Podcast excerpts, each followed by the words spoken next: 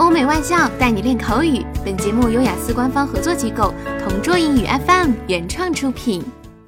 Describe a person you have met who you want to work or study with.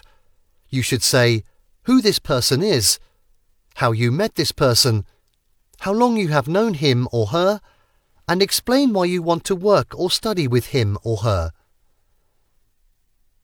The person that comes to my mind when speaking about this topic is my childhood friend Lucy. She is three years older than me, but we grew up in the same neighbourhood as kids.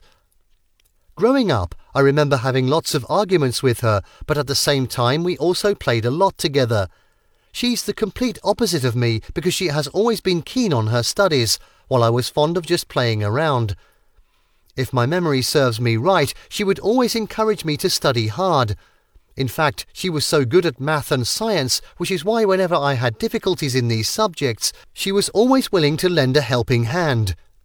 One thing I admire most about her is she's so good at managing her money, so growing up, she would always nag about my splurging habits and would always remind me to control my spending. In the future, I would love to work with her when I finally put up my dream business, since she has a good sense of money as well as the discipline which can definitely inspire me and make the business more successful.